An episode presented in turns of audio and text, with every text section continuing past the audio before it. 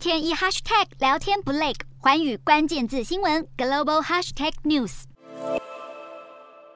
美国驻中国使馆在十七号连发推文，批评北京当局企图改变两岸现状，还表示美方对中国的挑衅会慎重节制的回应，因为美国不打算升级紧张局势。有印太沙皇称号的白宫官员坎贝尔专责制定中国与亚洲政策。他近日也指责中方以议长裴洛西访台为借口，想要改变台海现状。坎贝尔还表示，美国将会在台海进行标准化海空通行行动。一番言论让北京再度出面反击。此外，处在战争中的乌克兰在十七号成立了政府友台小组，由国会外委会主席梅列日科领军，目前一共包含十五位跨党派国会成员。梅列日科表示，友台小组之所以诞生，是乌方想要感谢台湾实施对俄制裁，并且提供了数百万美元协助乌国重建。不过，友台小组要在国会举行下届全体大会时，由议长宣布后才算正式成立，期盼能与台湾发展经济、文化和其他领域的关系。